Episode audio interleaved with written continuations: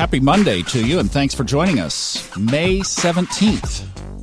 We're about out of Taurus soap, you guys. Taurus going to be like gasoline in North Carolina on Thursday. In fact, we have a big sign change this week as the sun moves into Gemini. But before we get into that, I would like to make an announcement that I told you was coming, and I got it all rolled out, and it's there and it's ready for you. Readings are back for just a very short little window. I've got them only for this week and a wee little bit of next. I think I've mentioned that the way that I can do readings the best is you've got to combine the intuitive piece. And if my mind is running, running, running on 10,000 other things, then I'm not even going to try to do it because it's not fair. So I've blocked this time with a 100% commitment to sit with the charts. So if you would like to book a reading, just go to funastrology.com, go down to the products, and there is a category tab for readings. Just click on that, it'll take you right to the product. You're able to see the calendar and then book and then pay, and then we're good. Send your birth info, and we'll get together on Zoom. Now, when those fill up, I'll pull the product down. I'll get those delivered reevaluate, reassess, see how it worked, tweak, and then put it back up. So it will be back up probably toward the end of May, like after the Memorial Day holiday in the US. That kind of time frame. We'll get it back up. Let's get back up to today's sky. The moon begins in Cancer, but it moves into Leo at 8:43 this morning Eastern Time.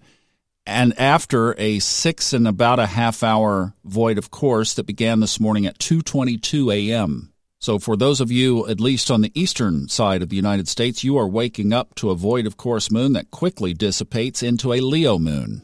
You know, it kind of turns out that this weekend was a time to heal and regress a little bit and kind of get ourselves back together. And now it might be to step out on this Monday morning after that moon ingresses into Leo and let yourself roar again. Put some pep and power back in your step because you've got the universe behind you on that one.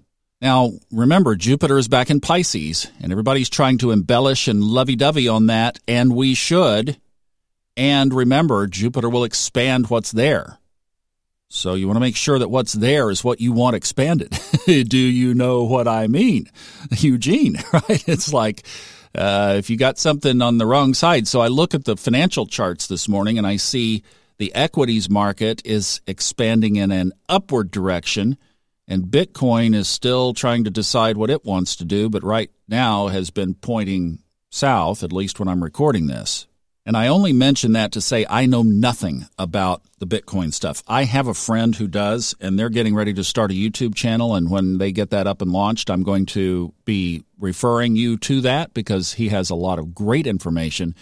And the whole concept of his YouTube channel is to help people stay safe and be able to do it profitably like he has been able to.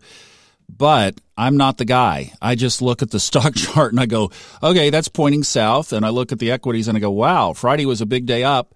And here's why I bring that up because Venus is in Gemini. That should be an overall positive. And Venus is going to be conjuncting the north node of the moon today, which of course means it will oppose the south node. That'll be interesting to watch. That's an afternoon transit. That's at 4:38 this afternoon. But at 5:48 this morning, so for you real early birds, you're catching this one, but most of today will be with the sun trining Pluto, and that's a big positive for the markets. Now, where the sun trining Pluto could show up in our life is one added power to something that you're already doing. So if you need a power punch today, you've got it in a positive way if you're not resisting what Pluto is trying to do in your life, which is transform things.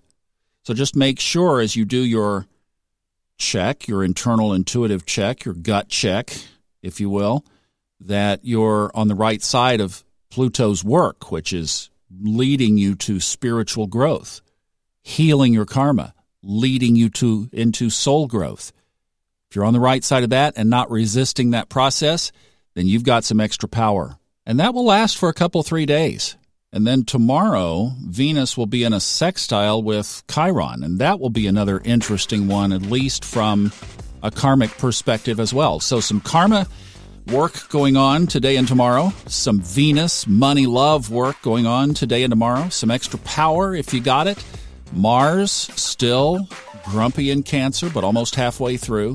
And we've got a bunch of cool stuff on the website. So go check it out. SpeakPipe up at the top if you'd like to leave a question or a message.